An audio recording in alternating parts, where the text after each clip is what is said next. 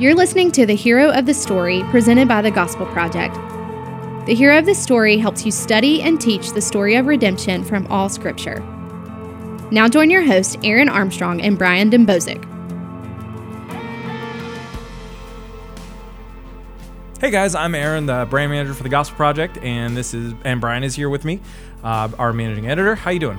I'm doing well. How are you doing, Aaron? I'm okay. I'm okay. I'm having a having a good good afternoon of recording. So Good. Yeah, yeah. It's always fun recording these. It is fun recording these. Um, so today we are talking about a, uh, a new topic um, for for our uh, for our podcast here, the hero of the story. Um, and interestingly, this one actually comes from the mouth of Jesus himself. Um, so we get to we get to we get to think about what does it mean to be gospel centered when Jesus is Yeah. telling us something. And so, um, Brian, how about you kick us off with uh, with a particular passage? Yeah, I'm just going to read just a, a real brief one, John 14, 15. And, and this is, of course, Jesus speaking. And, and he says, If you love me, you will keep my commands. And that's, of course, from the CSB. Yeah, that's that's that's a tough one, right? Because Yeah. I mean, if you love me, you will you will keep my my commands. If you love me, you will obey me. Yeah. That so now a lot now let's let's think about that because I mean when when most of us are taught about uh, about what the message of Christianity is, um, you know, we're we're you know we hear things like it's not about rules, it's about a relationship, it's not about um, it's not about obedience, it's about faith. Yeah. Um, you know these kinds of things. Um, you know, and and certainly nothing wrong with with those things per se. Imprecise. Yeah, um, they can be imprecise for sure. Um, but Jesus here is saying very plainly, if you love me, you will keep my commandments. Yeah. And, and, it, it's I think we can take this the wrong way sometimes, and, and and it's easy to do because when you look at that very short, simple verse, it seems like it's an if then. It seems like we're to read that by saying, well, this is this is the way you prove you have to earn this, you have to prove this. And that proof is through acts that you do. And we can say, well, wait a minute, the Pharisees, they look like they were keeping the commands, uh, obsessively so, but we know they did not love Christ. We know that he, they did not honor him. And so we can fall into this trap of thinking, is that what Jesus is telling us here? That I need to focus on obeying. And through my obedience, I please God. I please Christ through my obedience. Is that what he's after? Right. And we know that is not what he's after. And, and again, we know, uh, I don't know if we've mentioned this principle in our podcast at this point, Aaron, so this is a good time if not. But Yeah. we know we interpret all scripture, especially a little bit challenging or something that is maybe confusing. We, we interpret it in light of clear passages mm-hmm. and we, we interpret in light of the bigger narrative. So we start with, all right, you know, in this, if we're going to do drill down and do deep study on this, we would start with, all right, how did John use that terminology within the context around it? How did he use those words in his writings? So Gospel of John, First, Second, and Third John, Revelation. Then how does the New Testament kind of convey these ideas and how Scripture? So we kind of use that process to, to safeguard our understanding of any single passage. Yeah. So we take, for time's sake, we're just going to cut to the chase on Yeah. this and say, hey, so when we look at this, we need to make sure that we're understanding what Jesus is saying in here in, in terms of a gospel centered hermeneutic. That does not sound gospel centered, that we Mm-hmm. Need to focus on obedience to prove to God or to be accepted by Right. Him. So I think this is the time where we look at it and say, well, wait, let's just be clear with what he's saying. Mm-hmm.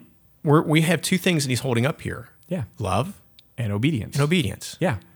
And he does this a lot because and and actually God does this a lot throughout the whole Bible. I mean, think about uh, think about the think about the law itself in um, in in Exodus that what happens when when God is is giving the law, he doesn't begin with here, you know, do do Yeah. do do do do.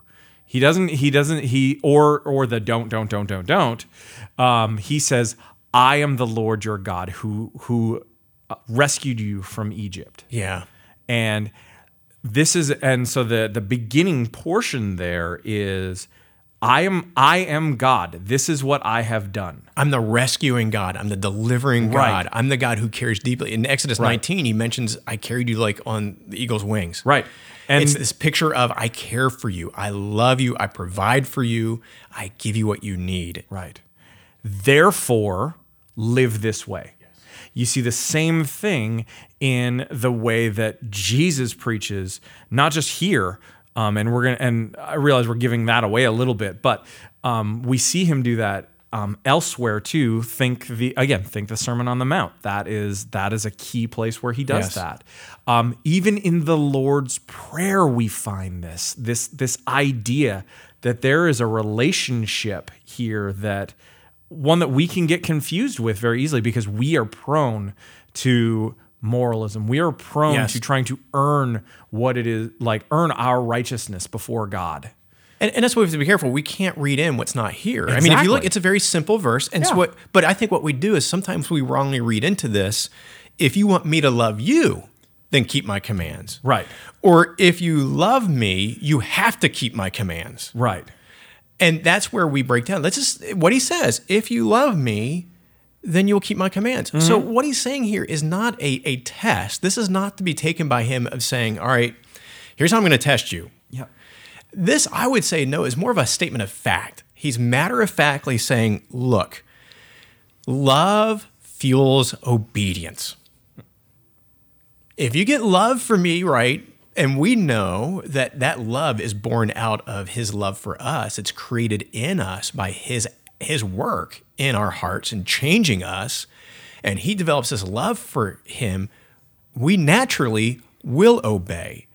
And so it's not a, a test, so to speak. Mm-hmm. It's not a, a command for us, a burdensome command. Yeah. I think he's giving us here something that is extremely gospel centered. Right. That love is what fuels obedience. Right.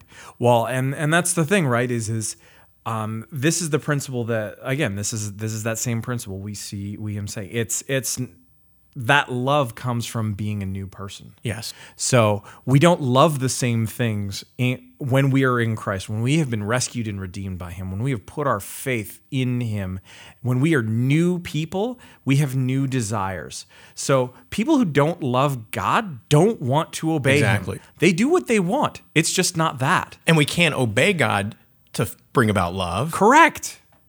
And, and that's why after this, you know, in John 14, 15, verses Yeah. 16 following, he mentions the giving of the Holy Spirit. Yeah. And I think the context there bears this out that he's saying, hey, and the Holy Spirit is the one who will develop this heart within you to love me. And then again, as, as we're big fans of, this idea of we obey out of gratitude. Uh, we obey because of what God has done for us in Christ. And so our obedience is not done grudgingly. Uh, when it does happen that way for us, and it does, it's because we do not have our go- gospel focus in the right place. Uh, we have lost that that thinking. We have lost that mindset, that heart posture, and we've lapsed into moralism Right. in those times.